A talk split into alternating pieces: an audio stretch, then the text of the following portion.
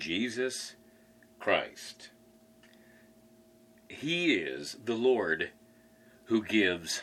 He's the Lord. That means he's the king. That means that he has dominion over everything in this particular instance. Unlike other kings, his dominion is not limited. He has reign over all things. And in being the owner and operator of all things, it is his to give. He is the God who gives. He's generous in how he gives. He's a very kindly master in what he gives.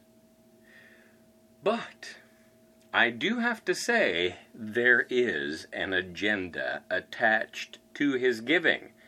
He is not one who just at random dispenses. He's also not a cosmic vending machine that just is obligated to give to you as long as you have first given to him. That's not how it works at all. No, God is a generous giver, and He is one who gives from His own resources. Now, it can't be said that He doesn't own everything, and it can't be said that He doesn't have possession of all resources. But what God really has is not just things and not just stuff, but what God has that is on offer that we are definitely, desperately in need of is Him. We need Him. Jesus Christ is on offer. God would like to offer you his very self in the person of Jesus Christ. And as he offers to you grace upon grace, mercy upon mercy, kindness upon kindness, it is not that God simply wants to resource your aspirations, that He's simply there to make sure that the bottom line is covered. What God wants to give to you is Himself. And what God wants from you is not your money, not your behavior, not whatever other resource you may think you have to offer Him. No, what God wants is you. What God wants is described very well in the phrase, God wants a relationship with you. Not a dysfunctional relationship with you. Anybody who has relationships, which is all of you listening, know that there is such a thing as a dysfunctional relationship. Yeah, that's not exactly what God is looking for. God is looking for a rightly ordered relationship with you where he can offer himself to you and you will receive not just his gifts but that you'll receive him and where you will not just receive but that you will give. You are given the opportunity to give now, maybe some of you go to churches where that is code language for fundraising. God wants you to give of yourself, sacrificially, not just of your surplus. I agree with that. But I am not about to be uh, translating that into some kind of a. Uh, fundraising kind of a message. No, yeah, God wants you to be generous. That's true. That is right. God wants you to give. Yes, that's true. That's right. But um, I share your skepticism with people who try to put you in a position where you are being given the opportunity to give of your finances uh, in order to line the pocket of those who are doing the ministry of asking you to give you, uh, to give uh, them your money.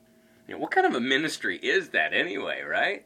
Your ministry is the ministry where you raise money by asking people to give you their money, and then you're going to do what with your ministry? Ask people to give more money. Well, that's not a ministry at all. Don't be fooled into giving money to those people.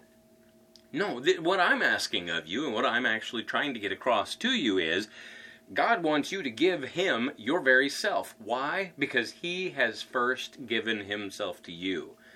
He says this, except rather than using the words give himself, we translate that as love. God has given himself to us firstly. We can give ourselves to him in return. We love God because he first loved us. Isn't that what we mean when we say that? And yes, is the answer. Not just that God has certain emotions about us or that he has a certain rich context of heartfelt uh, um, feelings that are to our benefit, whatever. God does love us, and God does have emotions about us and for us and towards us. And yes, they are favorable most generally. But what God wants is you. And God has put His well, I can't say money where his mouth is because that analogy falls through, but he's put his very blood where his mouth is. Or if you had communion this last Sunday, he put his blood where your mouth is. The idea is he has committed himself to that great notion. He wants you, he wants to be with you. In order to do that, he may have to rescue you you may already have been rescued. And if you have not, then it turns out that he has to rescue you. It may be that God has to cover over your treacheries, that as king he may have to do business with your treasons. He may have to deal with all of that and do away with your guilt before the court, being a righteous king. But he goes through all of those lengths, he goes through all of those measures of dealing with your guilt, of dealing with your treachery, of dealing with your treasons, of dealing with your sins, of dealing with where you have come up short before a righteous judge in a um, honest court that is trying to do uh, nothing more or less than give a holy and a righteous God his proper space he cannot share space with sin uh, in, in that context. So, what God does is He's going to deal with it. He's going to take care of it. He's going to get on top of it, as we say.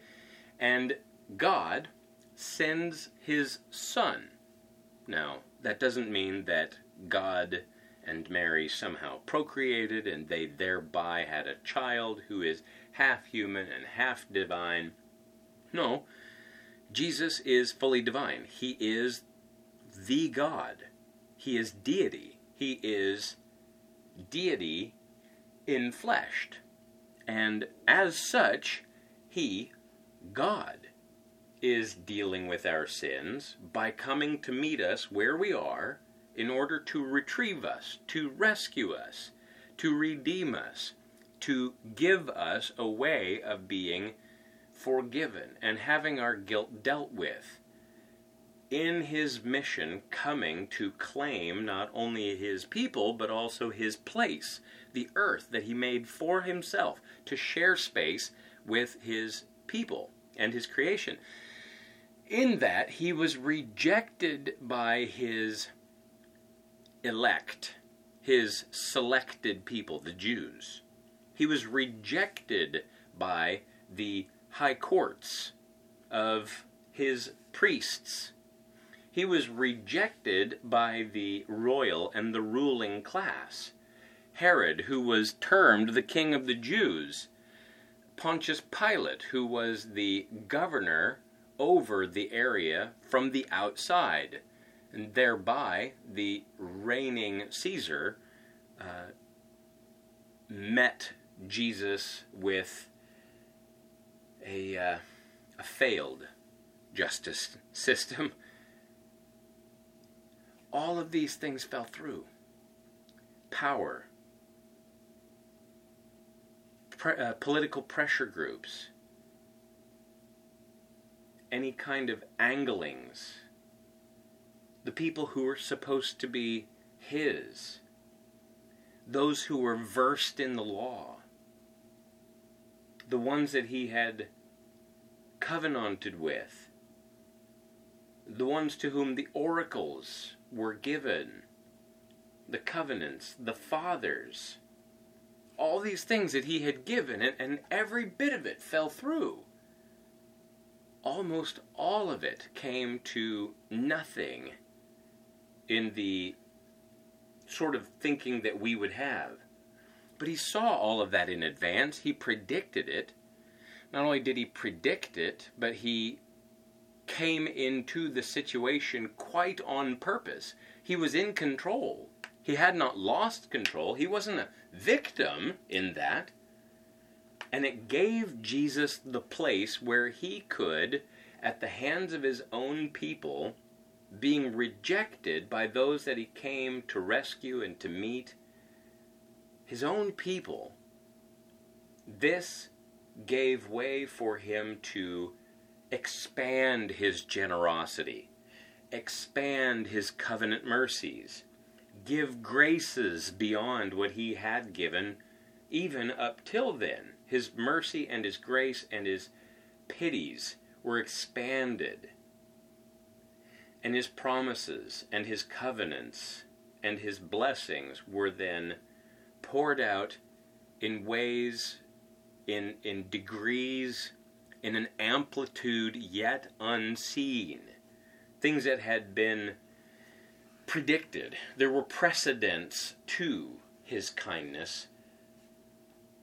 But God, in the person of Jesus Christ, was put to death. His blood was shed as a way for him to be able to, with all righteousness, go beyond the Jews, to go beyond the covenant that he had made with the Jews, to go beyond the constraints of his election to open wide the gates to all and sundry, to whosoever will.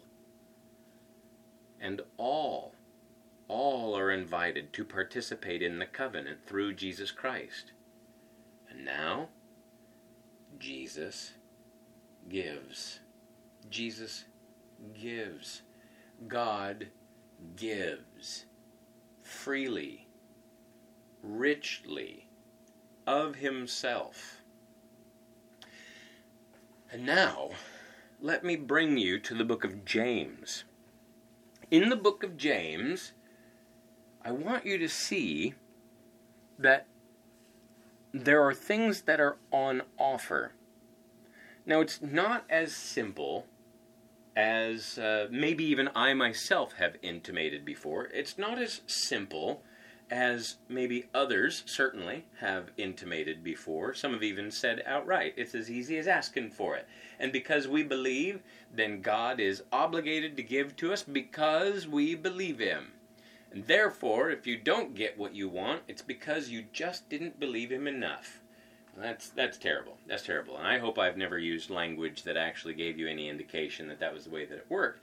See, instead, we believe God, and because we believe God, whatever it is that we get from Him, we believe God in it. And we believe God through it. And whatever our situation is, even if He doesn't give to us, we still believe. That's how it works. And in our believing, ultimately, what we will have is a salvation and a rescue we will be saved. We will not be spared from troubles. We will not be spared from death. We will be rescued from it. Saved. Not spared, saved. And so now, what we need to know is that God has an agenda for us. It is not as simple as God just simply wants everybody to have a good time. And it's not as simple as God just simply wants everybody to have as much as they possibly can. It's not that simple. That's not God's intention here. God has his own agenda, and because we believe him, it is for us to give up our agenda and follow his agenda. Can you believe that there's actually someone superior to you who has more wisdom than you, who understands better, who has designed reality and designed your existence and your situation and circumstances and your surroundings? Having made all of creation and knowing the story from beginning to end, this God actually applies his own thinking to it and has a way that he deems to be the best. And strangely enough, you and he may have something of a disagreement about how things should work out. But what I'm here to tell you is if there's a disagreement between you and God about how things should work out, it's because you are wrong and you need to adapt. All right? God knows what He's up to. And I have said before, and I will say again, I have no fear, none whatsoever, that God is going to be faithful, that God is going to do what He needs to do. God is going to do what is best, overall, super abundantly, the best. I do not fear whether God will be righteous or whether God will be faithful. I do sometimes concern, uh, get concerned about whether his human beings will be faithful. I do wonder if we, his people, myself included, uh, will in fact stand up to uh, being faithful and righteous. God, no doubt at all, He's got it. He's got it under control. He knows what He is doing and so if there's ever a question, then the way that we know that we can just default mode go is God is right. And if one of us has gone astray, then it is me. And what I need to do is put my agenda down, make a fresh new attempt, putting my agenda down. We call that repenting. Change your mind to match up with God. Confess where you have gone wrong I don't mean invent allegations against yourself and don't be like dramatic and be all Shakespearean about the whole thing. Oh Lord, I am so wrong before you. I have sinned so egregiously before your holy and majestic throne and your presence and whatever, whatever. That's not what I'm talking about. Simply recognize, oh, God had this plan, I had that plan, and I may not be maximally wicked but I've gone astray from his plan.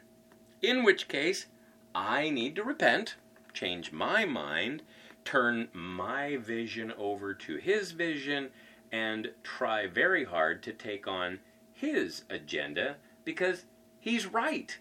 And not only is he right, he's good. He's good. He's worthy of me doing it his way. You know, you can't tell me that you haven't ever been in some kind of a struggle, whether it's at work or maybe uh, with a uh, your wife or your husband or something, and you just know if we could do it my way, this would turn out so much better. I mean, could, let's let's just try it my way, and what we'll find out is is that my way works best for everyone, not just for me, for everyone. Well, that that is very much how God uh, finds His situation People, people, people. Can we just do it my way? Because it's what's best for everyone. And then he gets mad, of course, with stubborn people who are stiff necked, and God says, Oh, you stubborn and stiff necked, obstinate people. Let's do it my way. I have no doubt that God is a righteous God. I have no doubt that He is faithful.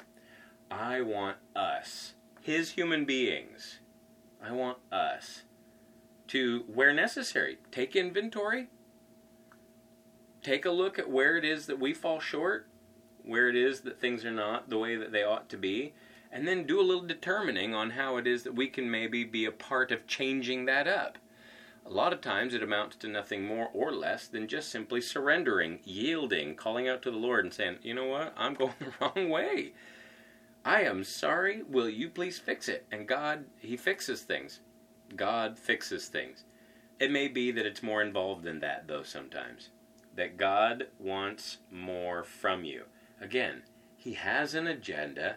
His agenda is right. He is the owner. He is the operator. He has purchased you and me. He has shown himself to be in earnest in that he allowed for death to overtake, quote unquote, overtake, for the sake of him rising from the dead so that he could rescue from death, rescue from sin, defeating all of the idols and the claimants to deity in his position. He has shown himself to be worthy of being followed, worthy of being surrendered to, submitted to. He loves so deeply. He loves so richly. He loves so mightily. And having given himself to us, we can respect that by saying, you know, I am going to trust that you're right. And I'm not just going to think thoughts about how right you are. I am actually going to put practical, measured steps onto living my life in such a way that it reflects that I am letting you be the king, letting you be the boss.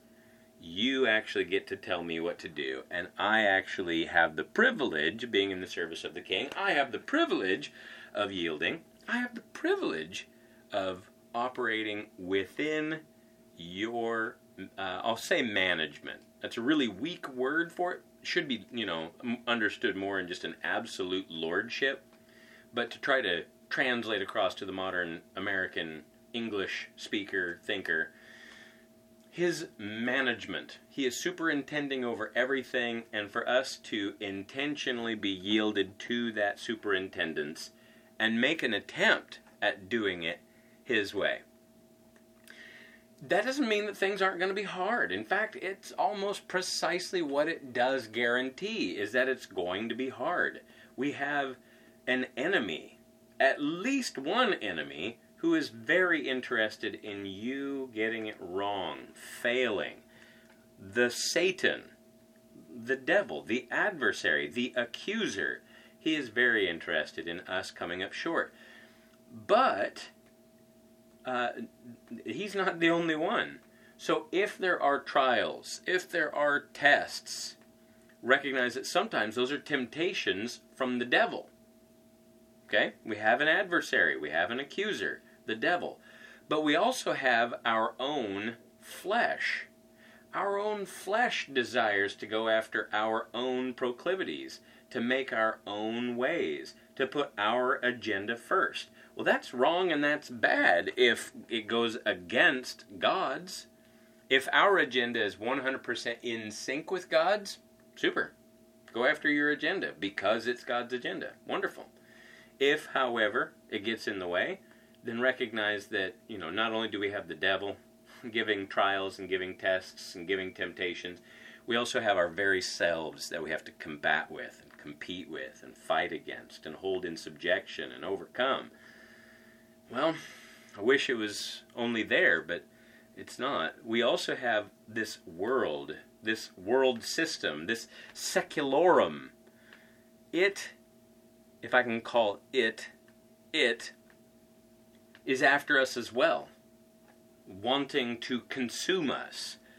Uh, it most visibly there is entropy uh, energetic entropy, yes, but it's also something that tears down at the very fabric of the inner man, this world, this secularum, where it looks like might makes right, where it looks like money makes the rules. You know, the golden rule being, he who has the gold makes the rules. It looks that way, but it's deceptive. It's a put on. And then there is also the fact of God. You want to know something? God doesn't tempt us. That's not it. But God does test us, and He is well within His rights to test us. God allows for certain situations to crop up, but He also uh, makes certain situations so that we will be tested. Now, before you get crazy on that one, those are opportunities for us to demonstrate our love for Him. It's opportunities. Kids who play video games get this all the time. The game makers make it hard so that the kids who are playing the video games have the opportunity to get the points and to get the golden dingers and to get the stars and the bells and the what have you. When God designs the the situation to be hard, it's an opportunity for you to shine. And in this case, it's not an opportunity for you to earn salvation. Stay entirely clear of that dumb idea. He did not allow his son to die so that you could earn your own salvation. No, he allowed his son to die so that you could get free, unmerited grace from his kindness but then having received his grace and his kindness, being made to be a part of the covenant, having forgiveness, being do- adopted into the family as a covenant member, and being indwelt by the Holy Spirit, you are given an opportunity to live the Christ life out of loyalty and out of love and demonstrate, and you're given an opportunity to shine before the Lord and please Him and to show Him um, your your love and loyalty and to demonstrate there. He's giving you an opportunity to show uh, your uh, the extent of how you would love the Lord your God with all your heart, with all your soul, and with all your mind, and with all your strength. If you have a spouse who says to you, you know, what I would like is I would really like for our 20th wedding anniversary to go on a cruise.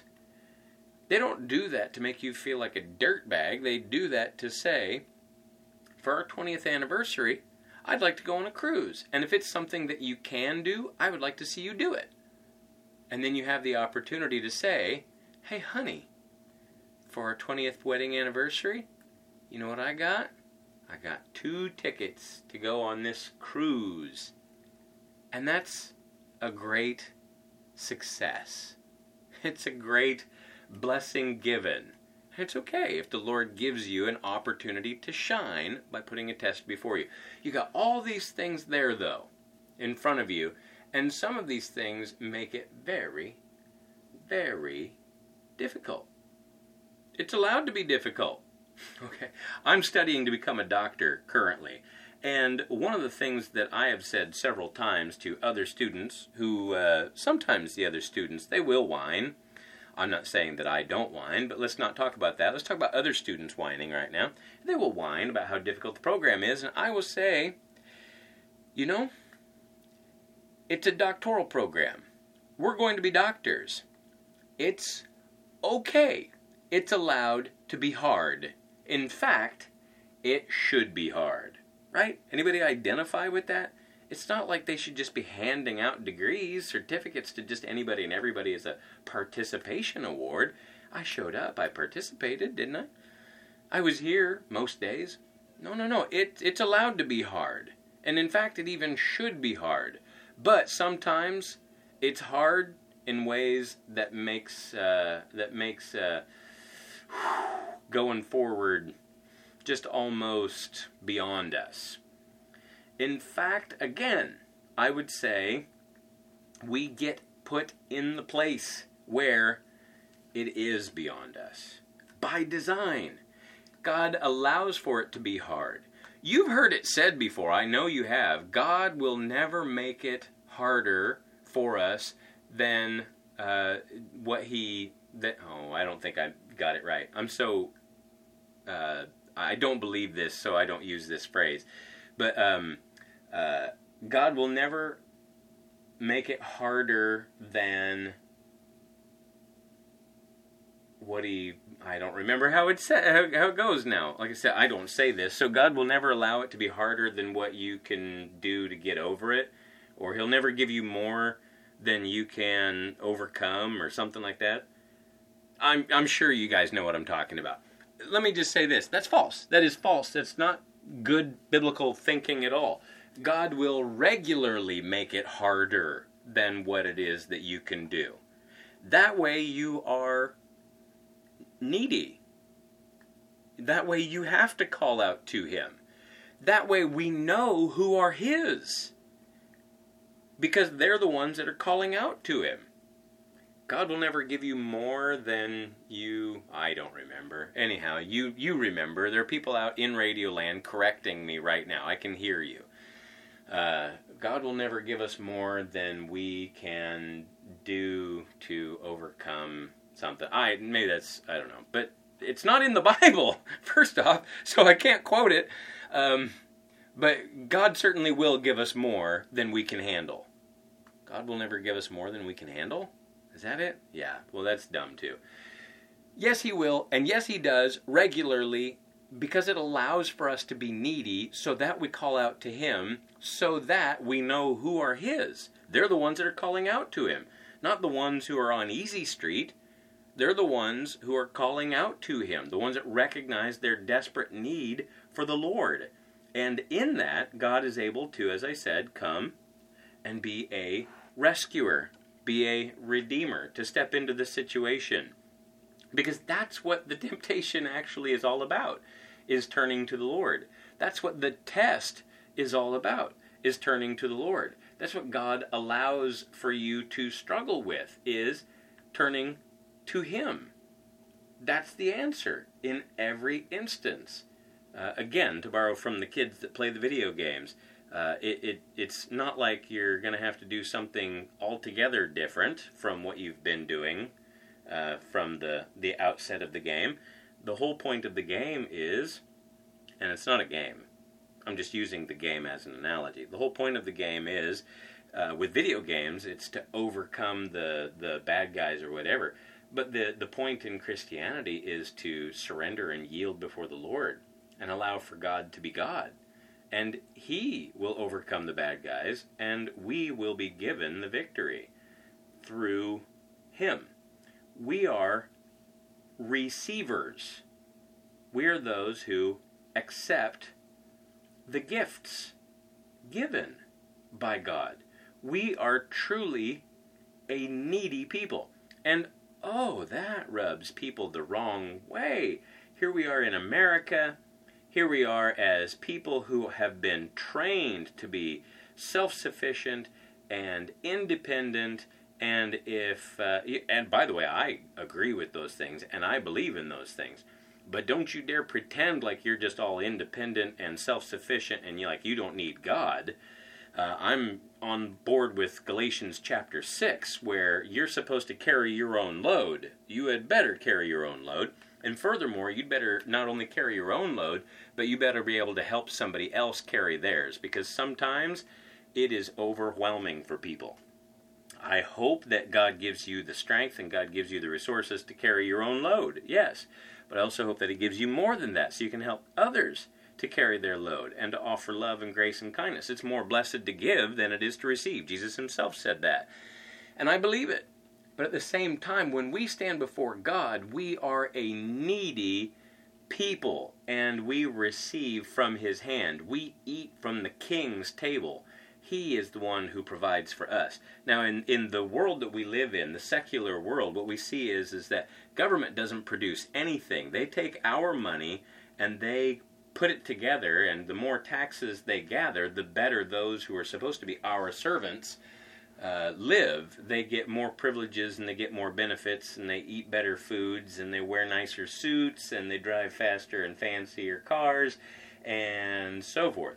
And they do this because they don't produce anything, but rather they just take from the Americans, the earners, and they redistribute uh, to themselves, essentially, to their own benefits and to their own agenda.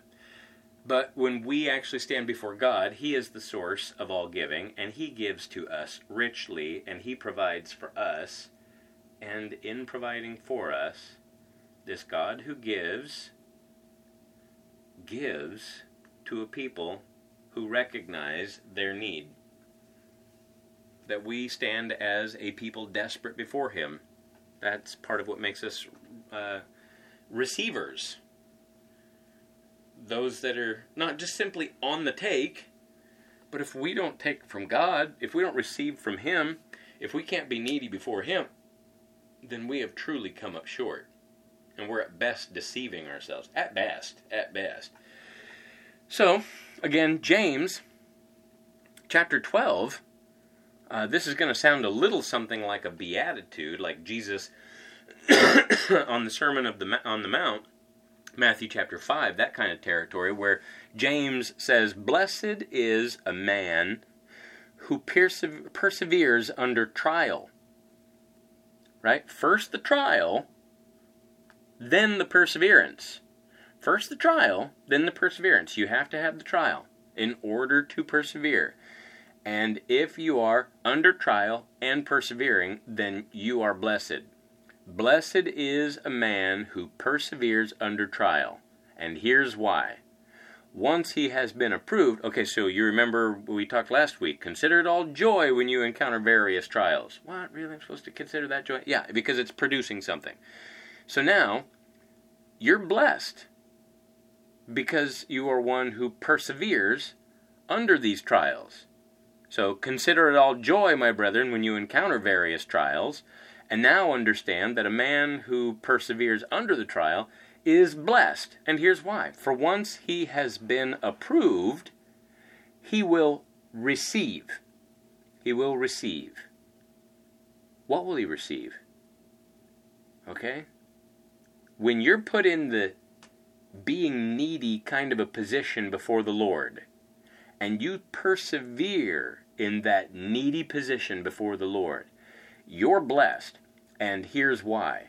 Because coming out on the other side of that through perseverance under that trial, you're being fitted with that test. And if you persevere through that thing, then you're blessed. And the reason why we can say you're blessed is because when you come out on the other end of that thing, you are going to receive. What are you going to receive? Well, Rod Roddy, tell them what they've won. No, it's not that silly. You will receive the crown of life, which the Lord has promised to those who love him. Now, I am not one of those people who goes to the Bible and says, you need to go into the Bible and you need to claim for yourself some of those promises that he made. Okay, I'm not one of those people.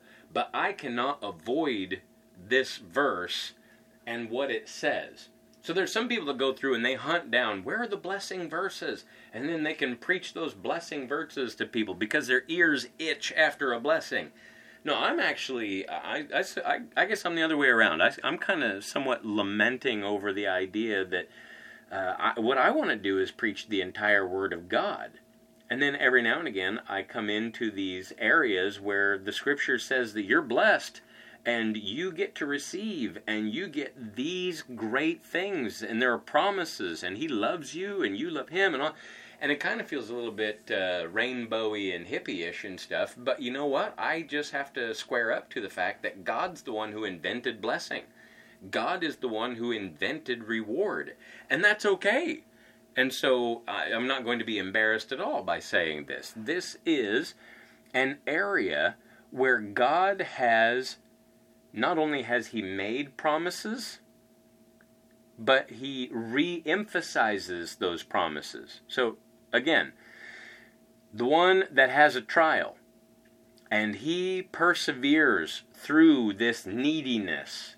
And it's very obvious that it's with God, not apart from God, but with God this person is blessed. And once comes out on the other end of that thing, he's going to be one who receives from God. What's he going to receive from God?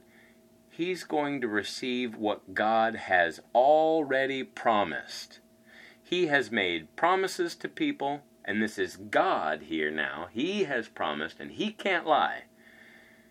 He has promised that he is going to give the crown of life to those who love him. To those who love him. I hope, without being the least bit squishy or yellow or wishy washy or whatever the, the word might be, I hope that you love the Lord. And I don't mean, I hope that you're somebody who has vaguely fond sensitivities towards the deity. I do not mean, I hope that you have some therapeutic emotional state of being where uh, you know we can reference this wholesome set of emotions towards God. Uh, that's not what I'm talking about. I'm talking about you are actively living your life in loving pursuit uh, you know, that you would love the Lord your God with all your heart, with all your soul, with all your mind, with all your strength. And while I'm not doing any fundraising, that includes your money. Okay? Take your money and give it away. Okay? Be generous with it. Show yourself to be kind because God is kind. So, in whatever it is that you're doing, I hope that you are loving the Lord in it, with it, through it, by it and so, if, whatever your situation is, you are showing perseverance on account of the fact that you love God, you're going to get what that what God has promised to those who are loving him, and that is that you will receive the crown of life. This is a promise of royalty. This is a royal promise. Not just that God is royal and he makes a promise and now the promise is royal. It's a promise of royalty. You will be getting the crown of life. Who gets crowns? You can say, you know, ruling class people, kings, for instance, princes, for instance. These people get crowns somebody may say, oh, well, you can get a, a laurel wreath crown if you are a um, uh, one of those who competes in the games. Think like uh, Olympics, right? Somebody who is a sprinter and you win the running, sprinting competition and you get a crown. That's true, but what does that mean? It means that you're the one who rules that competition. So even in that, there's lisping at this. Well, what, what God is not talking about is that you will get some fading laurel wreath that lasts for just a little while because you ran a race real good. That's bad grammar, but I meant it. No, this is to say you're going to get crowned. A royal crown. And that royal crown is going to be a royal crown of life you're going to have life. You're going to have Jesus style, Holy Spirit filled life eternal. And that's going to show up again in the book of James. Uh, there are different interesting um, ways that this one winds up getting worked out, uh, but it's it's very important. The promise is based on uh, the the original uh, project, Adam and Eve. I, I keep going back to this. This is so important to me, and it should be important to you. It's important to the way that the Bible works out. God said, first page of the Bible, let us create man in our image and let them rule. That business of ruling is man's position. That's what man is. That's what man is for. That's what the whole project is about. That we human beings would rule for God, through God, by God. That we would demonstrate His Lordship in our lives, through our lives. And that what we do would accomplish His glorification. Again, another royal word. That people and that creation would recognize their king and their master. Now, by the way, I think that creation has no problem at all whatsoever with recognizing her master. The portion of creation that doesn't seem to recognize her master is mankind. One can make an argument that the uh, demons do not recognize their master. Okay, fine. I'm not going to fight that fight right now. I get it. Um, Blessed is the man who perseveres under trial, for once he has been approved, right? You can demonstrate in a way, if you read that verse, you can pick this up. You can demonstrate through a trial a disapproved way. you can be disapproved of. You can approach a trial and fail it miserably. Maybe not even miserably, just fail it. Just flat fail it. You get an F. Okay? You failed it. It is possible, even if you are one of God's people, it is possible to fail a test. And according to this, the way of doing that is by not persevering. Okay? But if you find yourself in a trial and you persevere, then you are in fact blessed. And after you have persevered, and I can't tell you how long, but I can tell you persevering doesn't happen for a second or two. Persevering sometimes happens over the course of years or decades, even. Once you have come through that and persevered through it, and you have been approved, then you will receive is the one of the keys to this. You will receive the crown. You will receive the promised crown. The crown that is promised to those that love Him, you will receive it. And that crown entails life. Royal life. All right, so let's move on. Let no one say when he is tempted that I'm being tempted by God. False. God cannot be tempted by evil, and he himself does not tempt anyone. But each one is tempted when he is carried away and enticed by his own lusts. Okay? That's how that works. Temptation doesn't really work very well if you don't have uh, something inordinate and out of the way. Now, I will say, having said what I just said, I will say that Jesus himself was tempted. Okay? Each one is tempted. That is because he is in human flesh. And it is easy for us to get things out of order and bent. It is easy for us to get confused. It is easy for us to take the short term view. It's easy from our perspective to be confused in such a way that what we want, what we think we want, rises to the fore instead of our submission and our surrender before God. And Jesus uh, proves that it's not wrong to be tempted.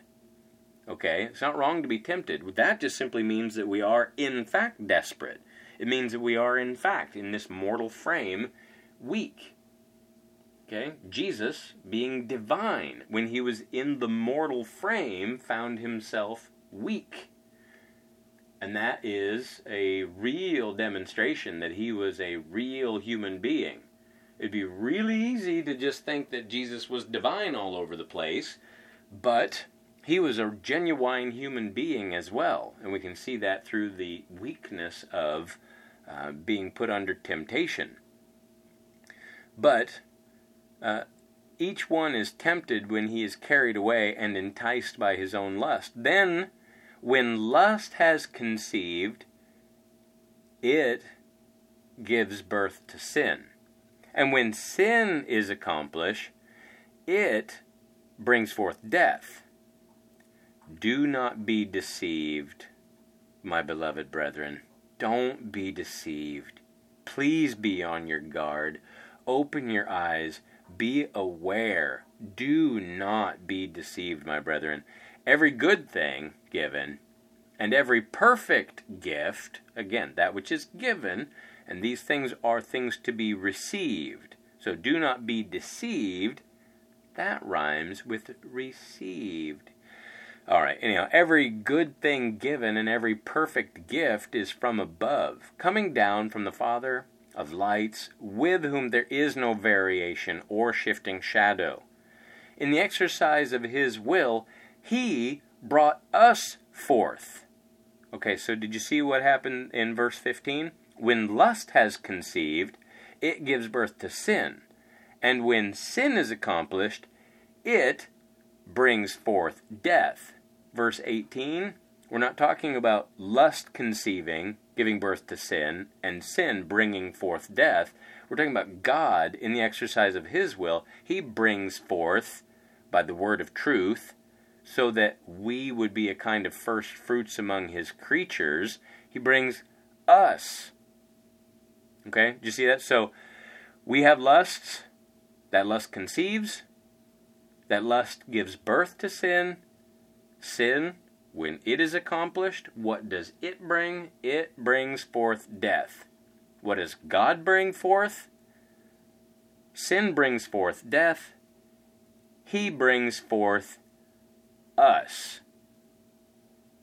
Did you see that? In the exercise of His will, He brought us forth by the word of truth, so that we would be a kind of first fruits among His creatures. That doesn't mean that we were born first, by the way. Okay, so that, that topples a, uh, a really big Jehovah's Witness line of thinking. Being the first fruits does not, uh, it, it means inheritor, is what a first fruit is. Inheritor, uh, a firstborn, a first fruit, um, among other things. It's also an offering uh, of sorts. So, verse 19 This you know, my beloved brethren, but everyone must be quick to hear you must be slow to speak. You must be slow to anger. For the anger of man does not achieve the righteousness of God. I've been angry before. I'm not sure it's been righteous indignation. Anger, uh, though. Therefore, verse 21 says, putting aside, intentionally, putting aside all filthiness and all that remains of wickedness, in humility, put aside the filthiness. In humility, Put all that remains of wickedness aside. In humility, receive the word implanted which is able to save your souls. Receive the word implanted which is able to save your souls. For those of you who are paying attention, we are to receive the word and in humility, and that will save your soul. Verse 12, we are to receive the crown of life. We are to receive the crown of life. And if you pay attention to the way that it was said in verse 7, the one who doubts God, who lacks wisdom, ask God. That's fine. But if you doubt, then recognize that you're not going to receive anything from the Lord. So believe the Lord. Receive wisdom believe the Lord, and through that belief, persevere under trial. You will be blessed, just as you'll be blessed when you come out from uh, the other side of various trials, because it produces a, a maturing fruit. Here, we're told that you will receive the crown of life. So love Him, believe Him. And then in verse 21, we're told that Yes, we're to be at work putting aside all filthiness. We're to be at work putting aside all that remains of wickedness. And do that in humility. And in that humility, recognizing that you are the royal one, you are the first fruits, you are the one who is God's own recognizing that, but in humility, you receive the word implanted. And that word is able to save your souls. But don't you just simply receive the word and have your soul saved and then just shut it down right there, enter into a marathon and cross the starting line and then say that you're done. No, you cross the starting line. Prove yourselves to be doers of the word and not merely hearers who delude themselves. Okay, don't just be a hearer of the word and not a doer. You have a God who is worthy of being followed. And this God who is worthy of being followed, he has promised that if you love him, that he will give you wisdom. You can receive, if you don't doubt and you believe, you will receive wisdom. And if you will believe him in a way that this belief turns into perseverance, then you will receive the crown of life. And all of that comes from receiving the word implanted, which is able to save your souls. But don't you stop at salvation. Live your life in a way that gives itself to the Lord in dedication, following. Give yourself to the Lord. Be dedicated to Him. He has first given Himself to us. Give yourself to the Lord in response to the way that He has generously given himself to us and allowed himself to die, to pay the price so that we could be with him, so that we could be drawn together for an eternal, royal life with him. Believe on the Lord and live that life. This is well placed faith.